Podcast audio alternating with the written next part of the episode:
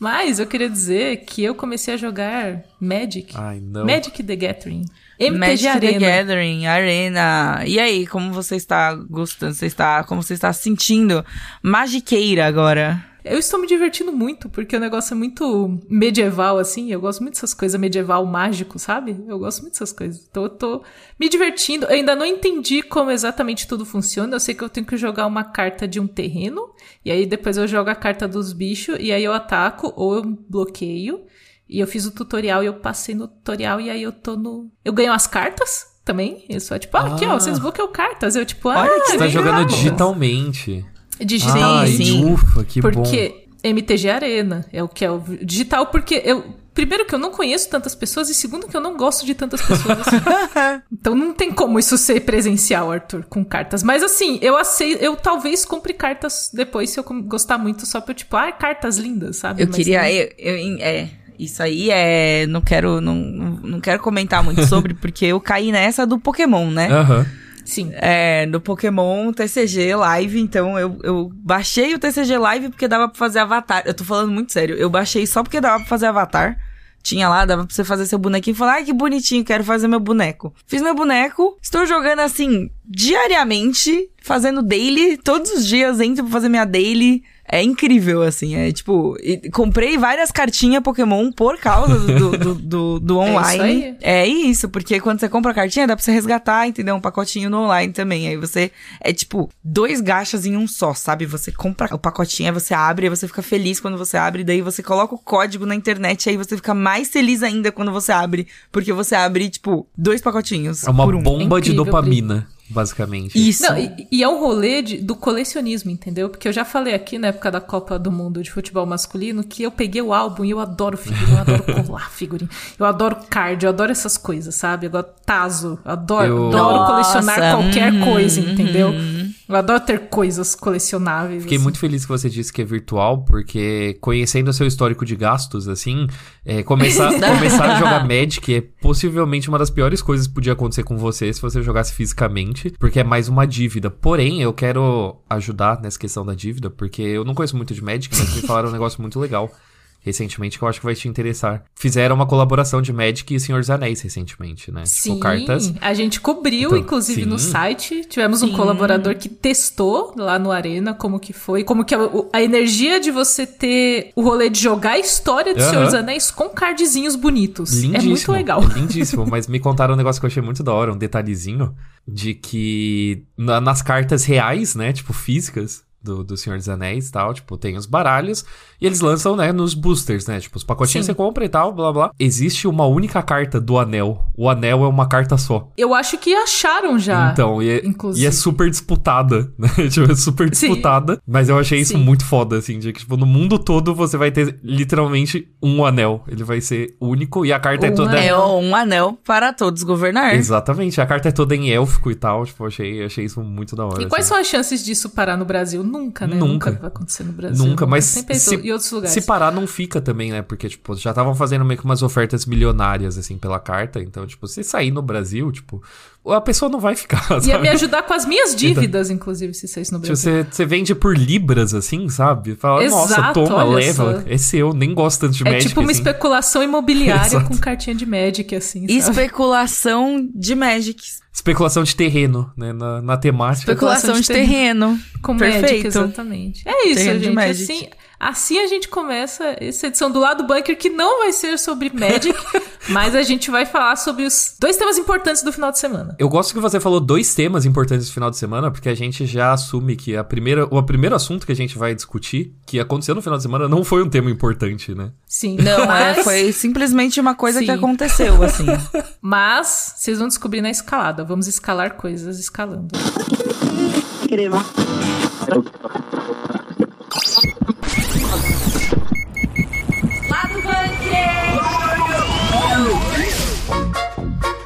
Pode parecer que não, nerds, mas existiu uma San Diego Comic-Con acontecendo em dias recentes aí, e a gente vai falar sobre tudo que não aconteceu na San Diego Comic-Con. Isso é uma não notícia. É isso. Também vamos falar sobre ele, o mais aguardado, o mais esperado, o mais lindo, cheiroso e pink dos filmes do cinema, que é Barbie. E assim, eu e a Camila temos muita coisa a falar sobre ele, tipo, sério, é isso. Sério, foi uma experiência ver esse filme com a Pri no cinema, eu vou contar tudo pra vocês. E é impossível falar de Barbie sem também falar de Oppenheimer, afinal é o evento Barbieheimer. Finalmente chegamos nesse dia tão aguardado, nesse final de semana tão aguardado. Então, se a gente vai falar de Barbie, a gente também vai falar um pouquinho de Oppenheimer. Não tão empolgado quanto, mas vamos falar de Oppenheimer também. O Oppenheimer é tipo aquele parente que vem junto com os parentes que você gosta. E ele é o parente que você não gosta, mas ele meio que vem junto e você ele meio faz que parte deixa. Ele ficar ali, né? A Barbie chega na festa e fala, então minha mãe me obrigou a trazer meu irmão mais novo também. E daí é o Oppenheimer. Ah, é tipo isso. É isso, é. Exatamente. Oppenheimer, o irmão mais novo da Barbie, é isso. Olá, nerds! Bem-vindos a San Diego Comic-Con! Mas antes da gente falar de coisas legais, a gente vai falar de coisas confusas, que é a San Diego Comic-Con 2023. Um evento aí tradicional da cultura pop, que aconteceu esse ano no meio de todas as greves de Hollywood. E assim, ele aconteceu, não teve quase notícias, mas a gente parece que foi legal pra quem foi, pelo que eu vi nos stories da galera, assim. É, eu cobrir a San Diego nesse final de semana. Eu, como uma pessoa que não foi, eu não tenho nada a comentar. Exato, pra gente não é nada, assim. É só falar, tipo, gente, isso aconteceu. Inclusive, falei lá no grupo do Telegram do Nerd Bunker, que se você não tá participando, você está perdendo altas conversas aleatórias. Uhum. Exatamente, perdendo tudo, que lá é incrível. Exato, eu coloquei lá do tipo, pode não parecer, mas tem uma San Diego Comic-Con. E o pessoal falou, nossa, mesmo, é verdade, né? Tem uma San Diego Comic-Con acontecendo. É, eu não fui pra lá, mas eu cobri durante o final de semana e realmente só se fala em outra coisa, porque foi uma San Diego muito vazia, né, em termos de notícias e tal, mas ao mesmo tempo eu vi o Dave, o nosso queridíssimo Alexandre, né, nossos patronos aí, tava falando que foi maneiro, falando que realmente retomou esse foco, né, em quadrinhos, porque os quadrinistas não estão em greve, então, tipo, a galera realmente tava lá com art selling mais movimentado, né, tipo, com mais interação entre os quadrinistas, então, tipo, acho que legal pra quem tava lá, tipo, que bom, eu acho, mas tipo, pra mim foi um final de semana normal, foi, tipo, um sábado, e geralmente esse final de semana de Comic Con é bem corrido, né, tipo, painéis até de madrugada, tipo, pra você acompanhar várias, a Marvel lançando 500 logos em sequência, sabe, então, tipo, só pra remarcar tudo depois, só, né, pra Marvel? Remarcar tudo depois, então, tipo, foi de boa, por sorte, esse ano. Foi esquisito, né? Eu acho que, assim, a gente que trabalha nessa área, a gente se prepara pra certos eventos, e a San Diego, assim, gente, ela marca um meio de ano muito importante pra gente. É um fim de semana que você não marca rolê, porque é o fim de semana da San Diego, como que sabe?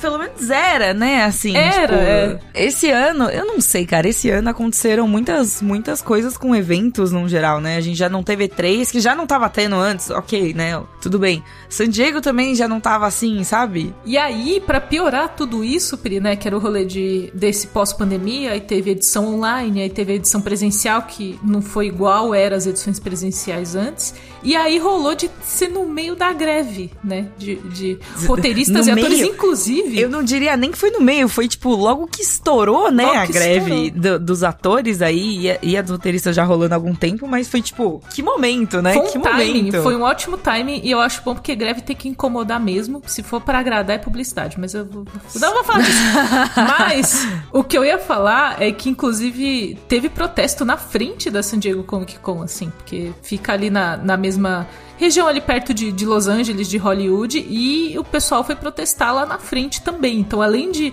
impactar no sentido de não ter a presença da galera, teve também protestos na frente do tipo, e aí, San Diego, vocês vão, qual lado de vocês aí? Vocês vão apoiar esses putos que estão querendo, entendeu? Então, foi meio intenso, mas eu senti que teve duas coisas que continuou tendo bastante, assim, além do LA, continuou tendo muita venda de colecionáveis dos exclusivos, então a San Diego continuou sendo esse polo presencialmente de você adquirir uns exclusivos, e a galera de cosplay também. Então eu acho que ele foi um evento que meio que voltou pro que era San Diego antes dos grandes painéis de estúdios, né? Do tipo, de ser um evento que a galera vai de cosplay, compra uns quadrinhos, compra uns bonecos e vai embora. E eu, parece honesto. Olha, não? Só, é uma coisa problema. Que Parece, tipo, comunidade roots, abraço quentinho, sim, sabe? Sim. A gente teve essa conversa falando de Anime Friends, né? Que tem um pouco essa pegada mais próxima, né? Eu até comentei que antes era muito mais assim e tal. Mas eu acho que acaba voltando um pouco pra isso, né? De tipo, é uma celebração da comunidade. Menos megalomaníaco, menos Hauagá com todas as coisas e todos os, né? Tipo, filme de herói acontecendo, blá blá blá. E volta a ser uma coisa mais, tipo, grassroots. Não é bom a gente ter, assim, esses símbolos tão claros de que a era do filme de herói acabou, chegou ao fim, deu, sabe? Eu acho que você tá cravando talvez cedo demais. Não, já foi, já passou, assim, já deu, sabe?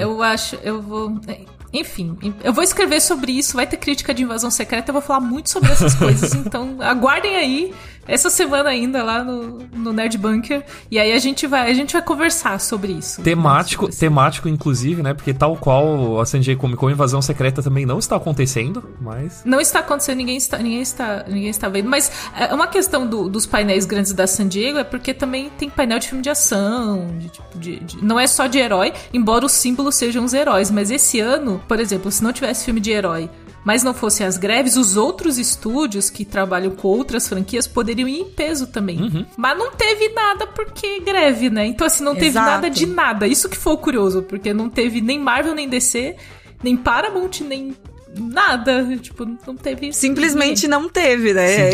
Simplesmente não tem. Mas é isso. Caso você, ouvinte do Lado do Bunker, queira ver uns colecionáveis bonitos, a gente fez uma galeria que tá aqui na descrição do episódio, com fotos tiradas por Alexandre Ottoni e David Pazos. Então, fotos exclusivas aí dos colecionáveis da San Diego Comic-Con, que é a única coisa que tem de notícia da San Diego Comic-Con, gente.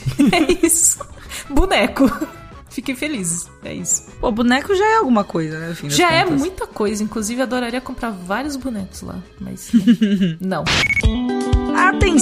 Atenção, gente! Hora de falar com a galera que curte livros, em especial que curte livros de capa dura. A Estante Virtual lançou o especial Capa Dura, edições de luxo para colecionar, com uma seleção incrível de títulos. Isso mesmo, Pri. Olha, pra você, ouvinte, como eu, que adora uma estante lindíssima, cheia de livros, esse especial conta com lançamentos, tem boxes também ali, que tem as trilogias, as quadrilogias, tudo juntinho, tem livros clássicos e até alguns títulos que já estão esgotados. Então é bom ficar de olho, porque às vezes você consegue, né, você acha um que você tava de olho há muito tempo. Priscila, as raridades, exato. Assim, sabe? Eu vou aqui citar alguns cakes pra gente ter em mente um gostinho, assim, né, do que tá rolando nesse especial de capa dura. Temos A Cor Púrpura, de Alice Walker, temos também o box da saga Duna, de Frank Herbert, não vou falar sobre isso. Olha só, Priscila, não. Duna vem até você, Priscila. Eu me recuso a comentar, tá? Temos também a edição especial do classiquíssimo 1984, de George Orwell. Esse é leitura, assim, obrigatória, tá? Sim. É muito bom esse livro. E temos também O Saboroso Cadáver, de Agustina Bazterrica.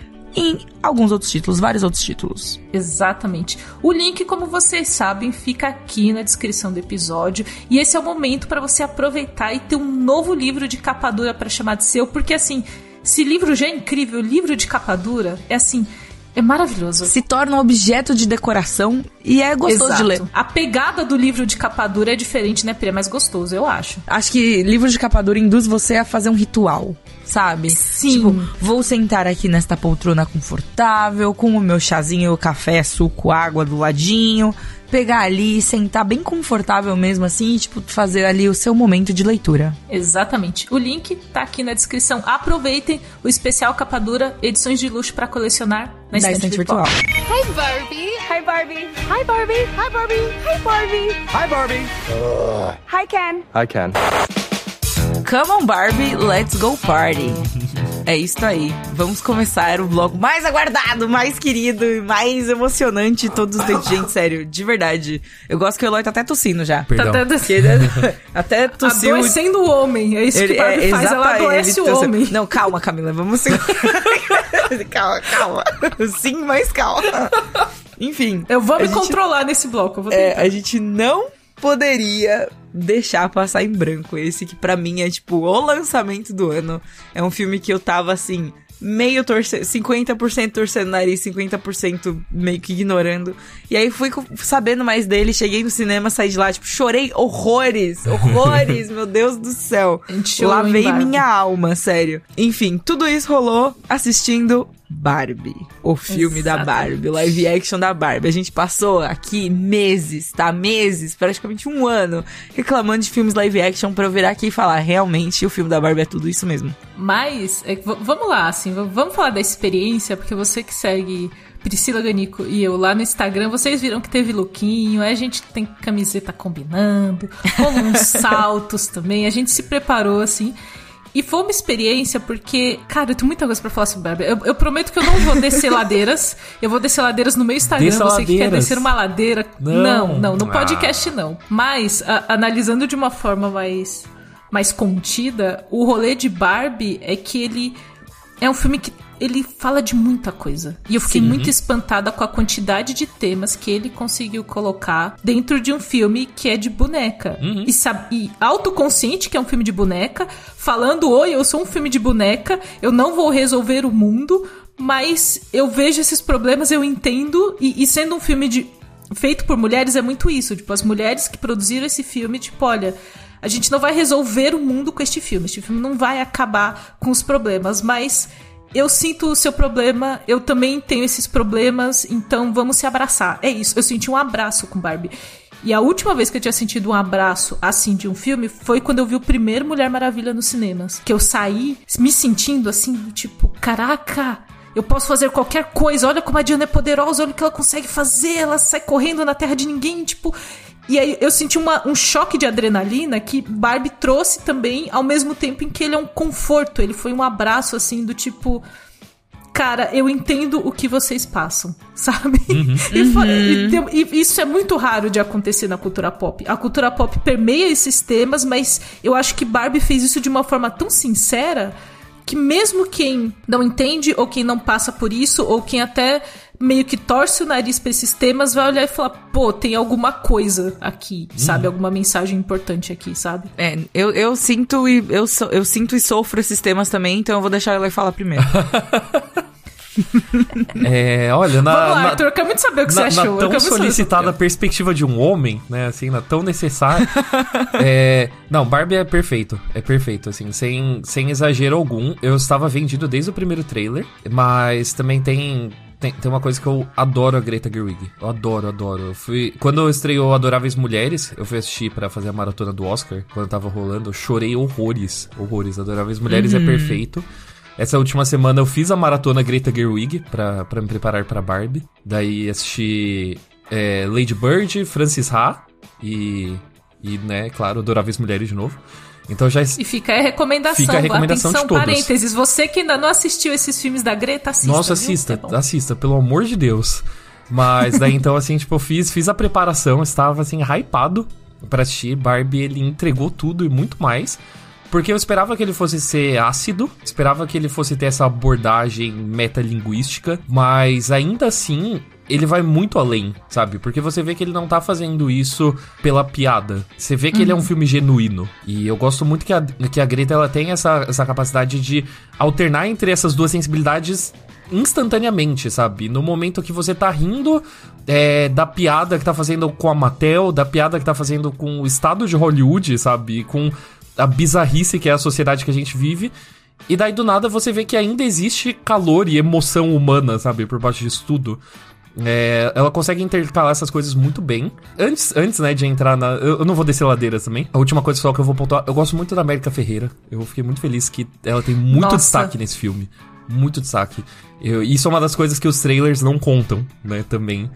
Sim. E eu amo ela por Superstore, por Bete a Feia, sabe? Ela é perfeita.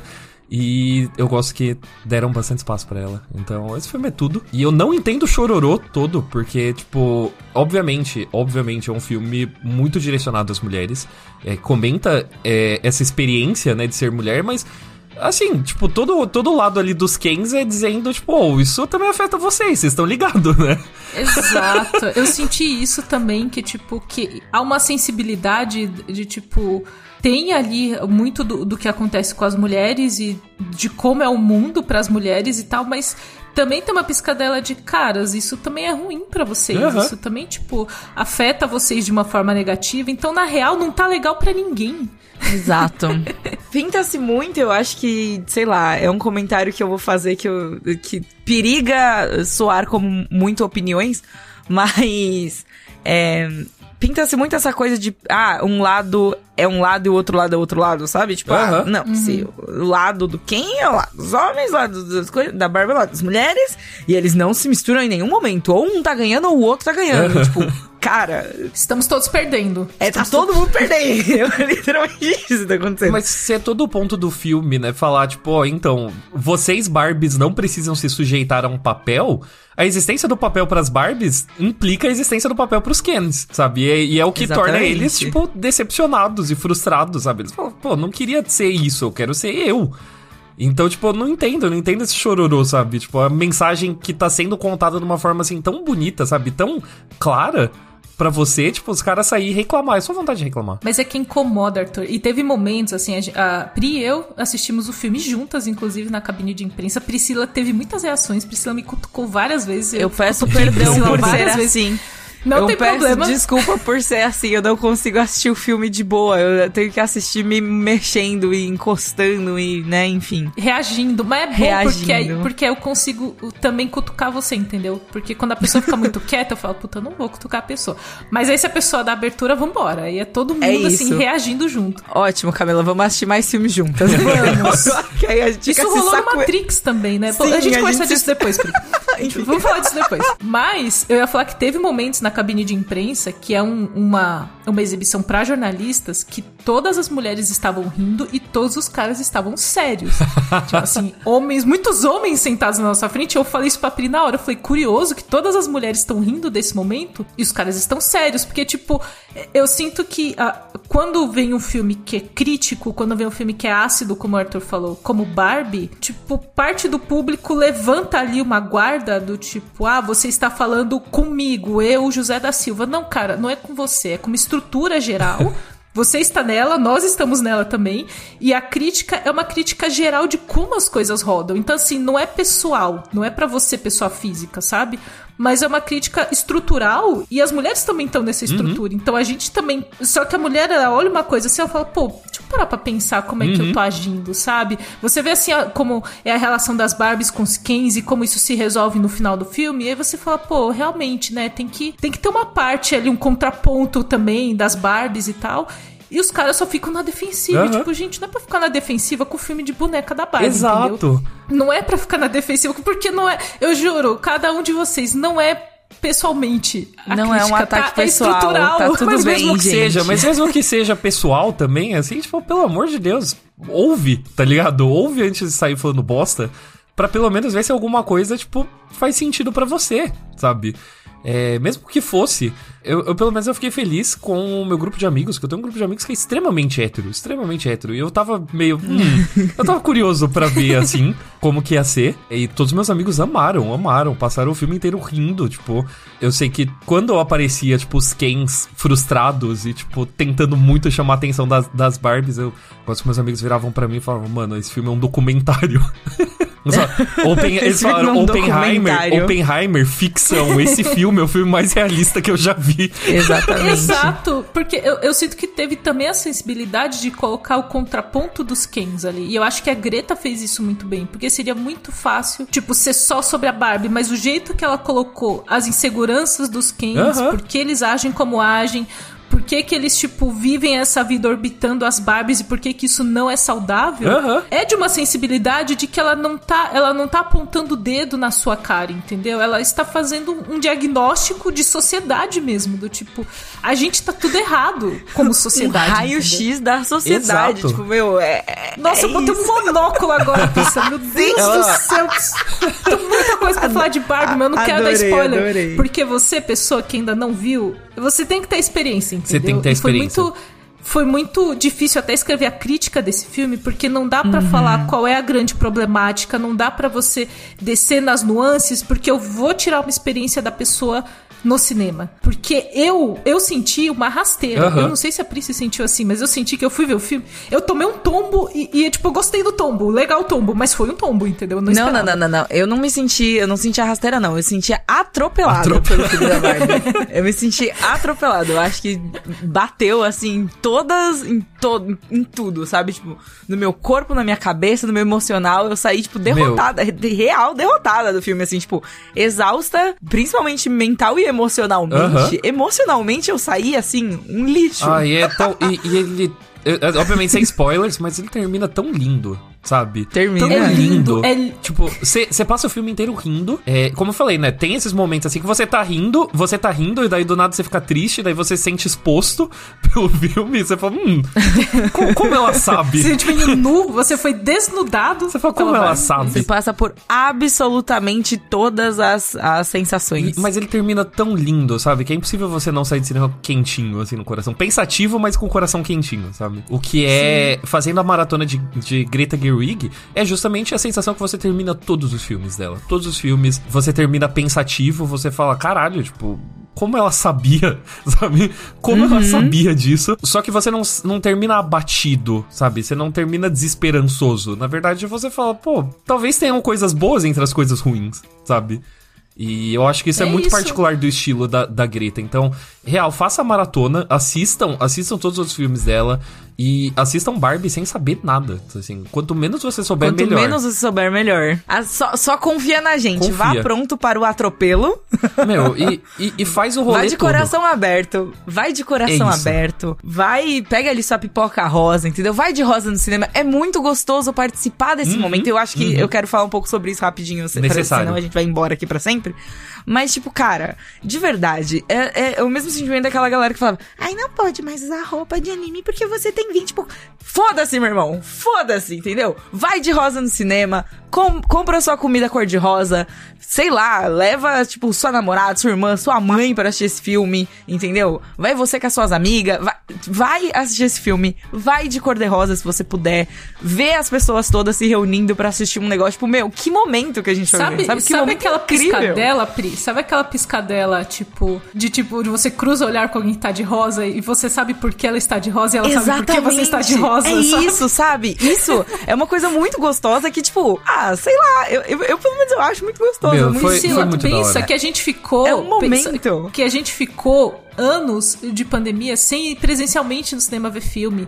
Vendo filme em casa, cada um no seu canto. E era uma época que você pensava, será que isso vai voltar? E olha como isso voltou e as pessoas estão abraçando como um evento divertido pra você se divertir.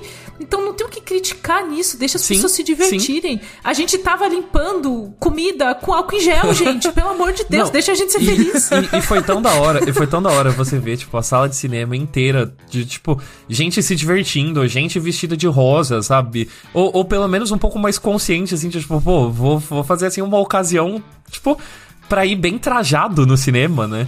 Exato, você pensar no look do cinema, assim, tirar foto na caixinha de boneca. Os três desse podcast, inclusive, tem foto na caixa de boneca. Tem foto na caixa de boneca. Exatamente. E foi muito legal, inclusive, a filhinha pra tirar fotos na caixa de boneca, porque você via que tava todo mundo se divertindo.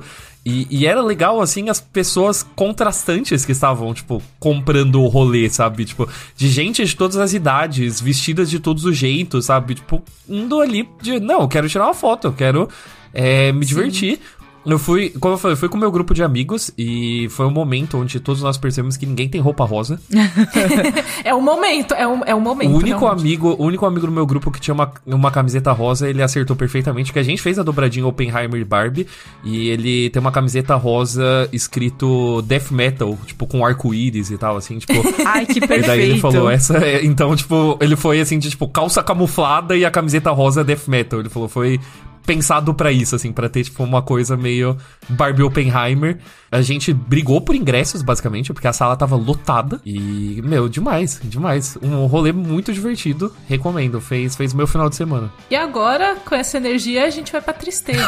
Tristeza agora, né? É isso. Alguém tem mais alguma coisa pra falar de Barbie antes da gente Eu amo Barbie, assistam Barbie. Filme do ano. Assistam Barbie! Filme do ano, elenco do ano.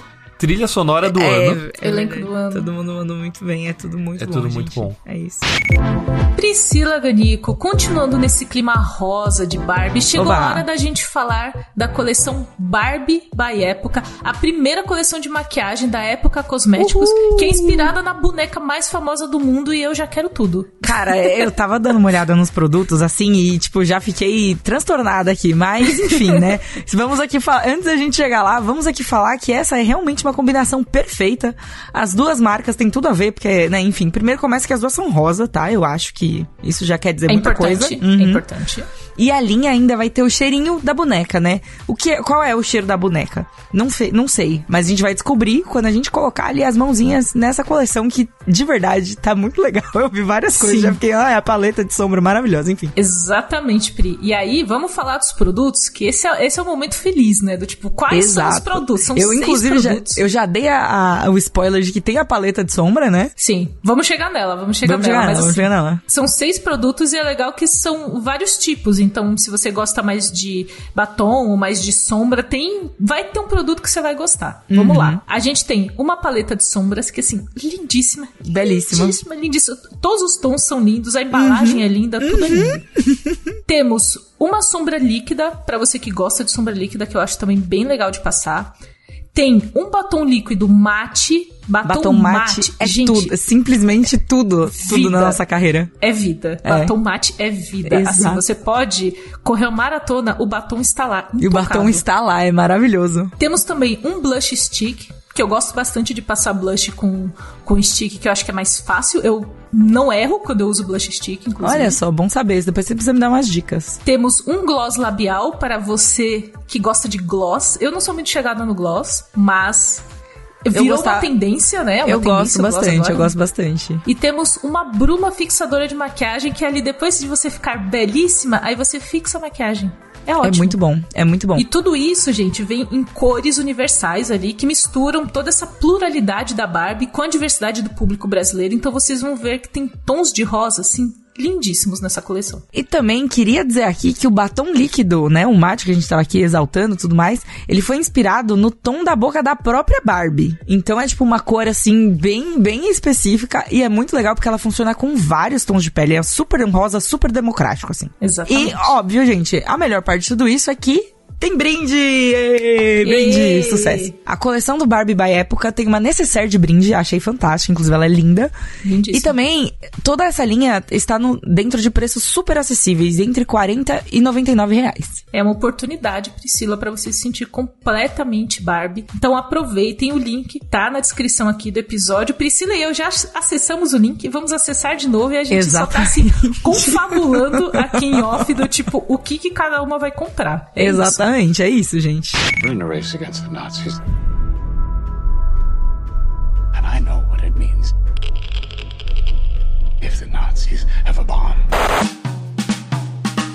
Como eu falei, fizemos a dobradinha Open Barbie, porque eu acho que existe o contraste. Eu acho que esse dia foi tão evento por causa, né, da diferença entre os dois filmes, mas significa assistir Oppenheimer também, né?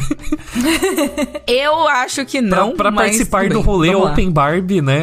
Você precisa acabar assistindo Oppenheimer em algum momento. No caso, foi a sessão que eu fiz antes de Barbie. Gloriosa 5 horas no cinema, né? Entre 3 horas de Oppenheimer e 2 horas de Barbie. Mas... Enfim, chegou aos cinemas Oppenheimer, o novo filme do Christopher Nolan, com um grande elenco. Grande elenco sobre a história do pai da bomba atômica, né? J. Robert Oppenheimer.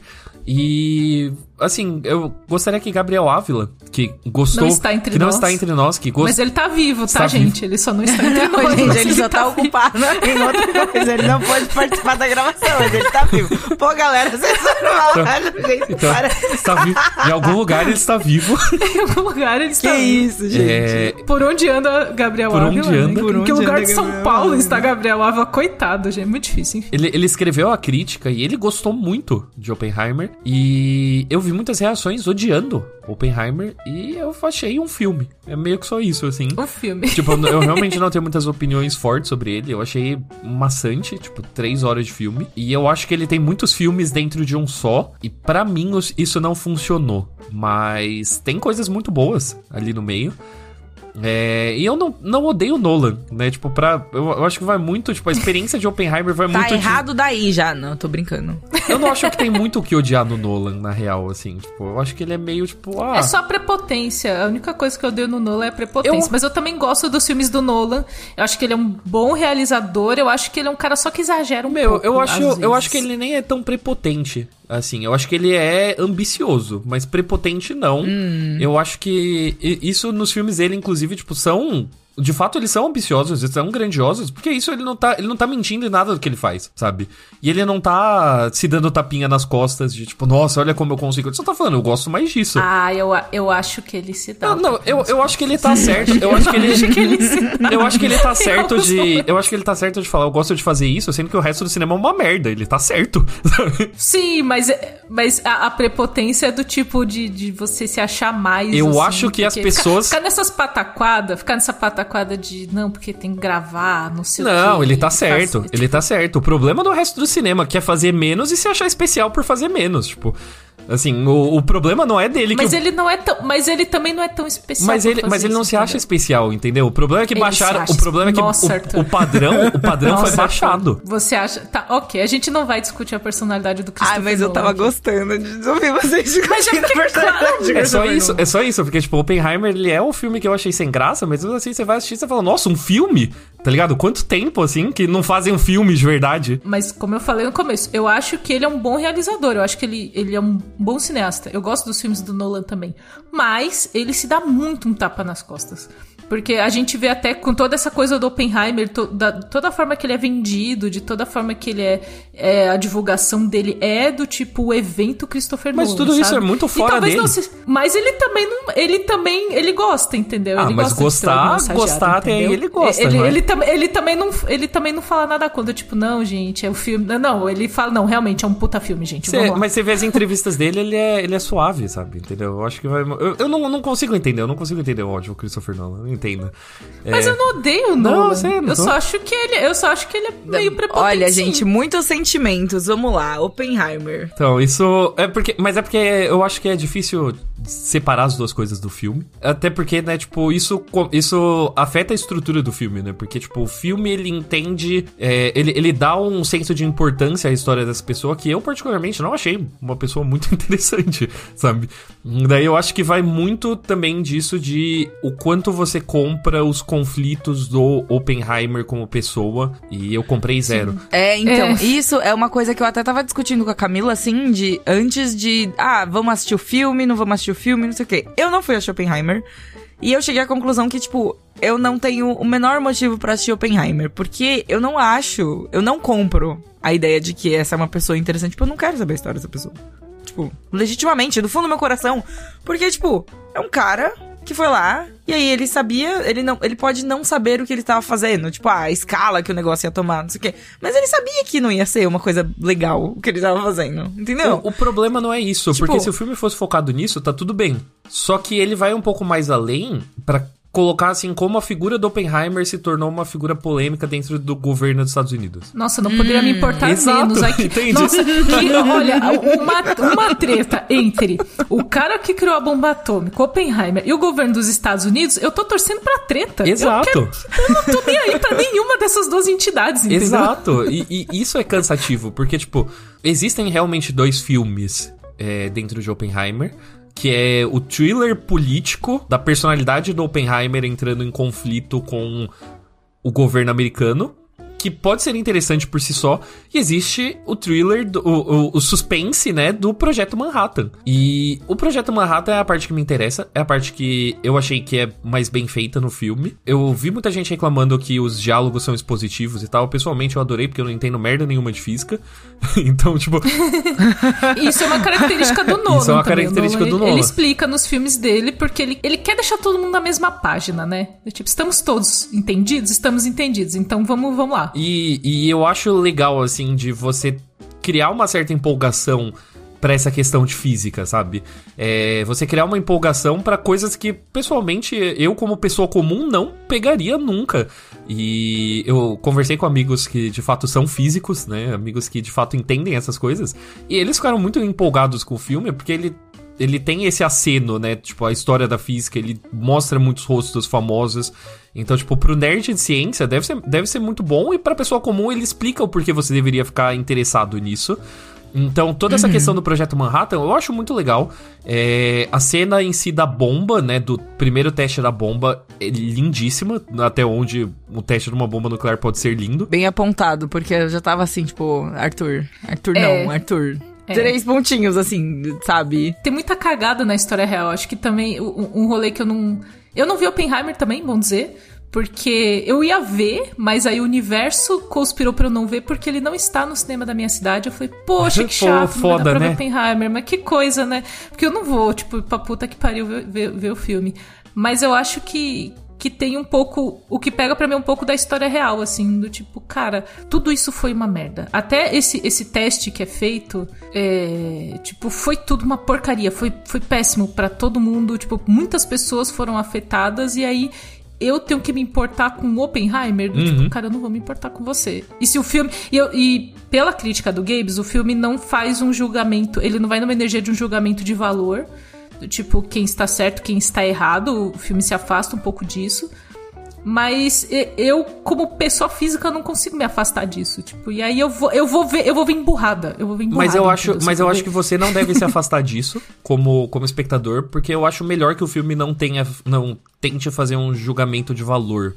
Porque não seria autêntico ao que o filme quer contar. Porque não é He-Man. Tipo, o filme ele não precisava te contar bomba atômica ruim. Sabe? Você sabe, como pessoa. Então, eu acho isso bom como característica do filme. Porque ele não glamoriza. Mas ele não precisa te falar que é ruim. Ele, na real, ele não te fala é bom ou ruim. Ele te fala é assustador. É aterrorizante. E é um ponto de virada pra história da humanidade. E todas essas coisas são verdade. Porque, de fato, a partir do momento... Tipo, eu não me importo muito com a crise de consciência do Oppenheimer. Mas é interessante que ele tenha essa crise de consciência, que pelo menos exista um reconhecimento de, tipo... Você não tá só criando uma arma pra ser usada na guerra. E ele fala isso, você tá criando um novo mundo. Porque, de fato, é isso. Ele é, tipo... Algo que muda absolutamente tudo. Mesmo se a bomba não tivesse sido lançada. Então, tem questões ali sobre a discussão entre... lançar ou não lançar a bomba entre os físicos e o atrito entre os físicos militares, que é muito interessante, só que tudo isso é diluído num filme que tá dando muita ênfase na figura do Oppenheimer, quando o esforço coletivo, sabe, como grupo, e esses dois grupos muito opostos é muito mais interessante, sabe? Então, os físicos fazendo reuniões, assim, pra discutir, fazer uma petição pro governo de, tipo, não vamos lançar a bomba, não vamos, tipo, continuar com isso, é muito mais interessante do que você falar, o Oppenheimer, ele tinha, tipo, ele tinha afiliações com governos, com movimentos de esquerda, então por causa disso ele, sabe, tipo, foda-se. Sabe, que ódio, se tanta coisa pra odiar nesse filme, mas tanta coisa do tipo... E aí parece, pelo que eu tô falando, é mais ou menos isso. É uma história interessante com foco na pessoa errada, né? É um pagode. Eu me apaixonei pela pessoa errada, é isso. Eu me apaixonei pela pessoa errada. É o Nolan com o Oppenheimer. Eu protagonizei, eu dei o protagonismo pra pessoa errada. Se você recortar 1h30 desse filme, ele é ótimo. Mas as 3 horas que eu assisti, eu falei, tá, ok. Chegou uma hora que eu falei, acaba logo. Você pode, por favor, acabar? Mas é isso. Eu não acho ofensivo. Eu gosto da ambição do Nolan, mesmo ele tendo a personalidade de uma bolacha água e sal. Um elenco excelente, tipo, verdadeiramente excelente. Todo mundo tá muito bem, tipo, o Robert Downey Jr. tá ótimo, que não é uma pessoa que eu morro de amores, mas está excelente. O Cillian Murphy, que é uma pessoa que eu morro de amores, está ótimo. Emily Blunt está ótima, então... Sério, então, assim, eu acho legal você fazer o rolê Open Barbie, porque você aguenta Oppenheimer primeiro e Barbie ele vem como um abraço quentinho depois. Então se você vai assistir Oppenheimer, assista no contexto de Open Barbie, porque fora isso, eu não acho que tem muito o que vale a pena assistir, sabe? Mas como eu falei, o Gabs gostou mais, então eu queria ter ouvido a opinião dele, assim, pra defender. Poxa, tá? Que chato que o Gabriel não tá aqui. Putz, enfim, que pena, gente? É isso. Poxa. Que chato, né? Não, gente, brincadeiras à parte, né? É definitivamente um filme. Se você quiser, se tiver curiosidade, assista. Eu já deu aqui a dica, né, de assistir antes de Barbie pra você sair com o coração quentinho. Eu acho que quem assiste ao contrário vai ficar assim, sei lá, dormir na sessão. Vai. Então, é isso. Eu perdi o bonde, não vou ver, ó, que chato. Já vi Barbie, olha puta, só. Não vai dar mais pra ver Oppenheimer. Puta, que chato.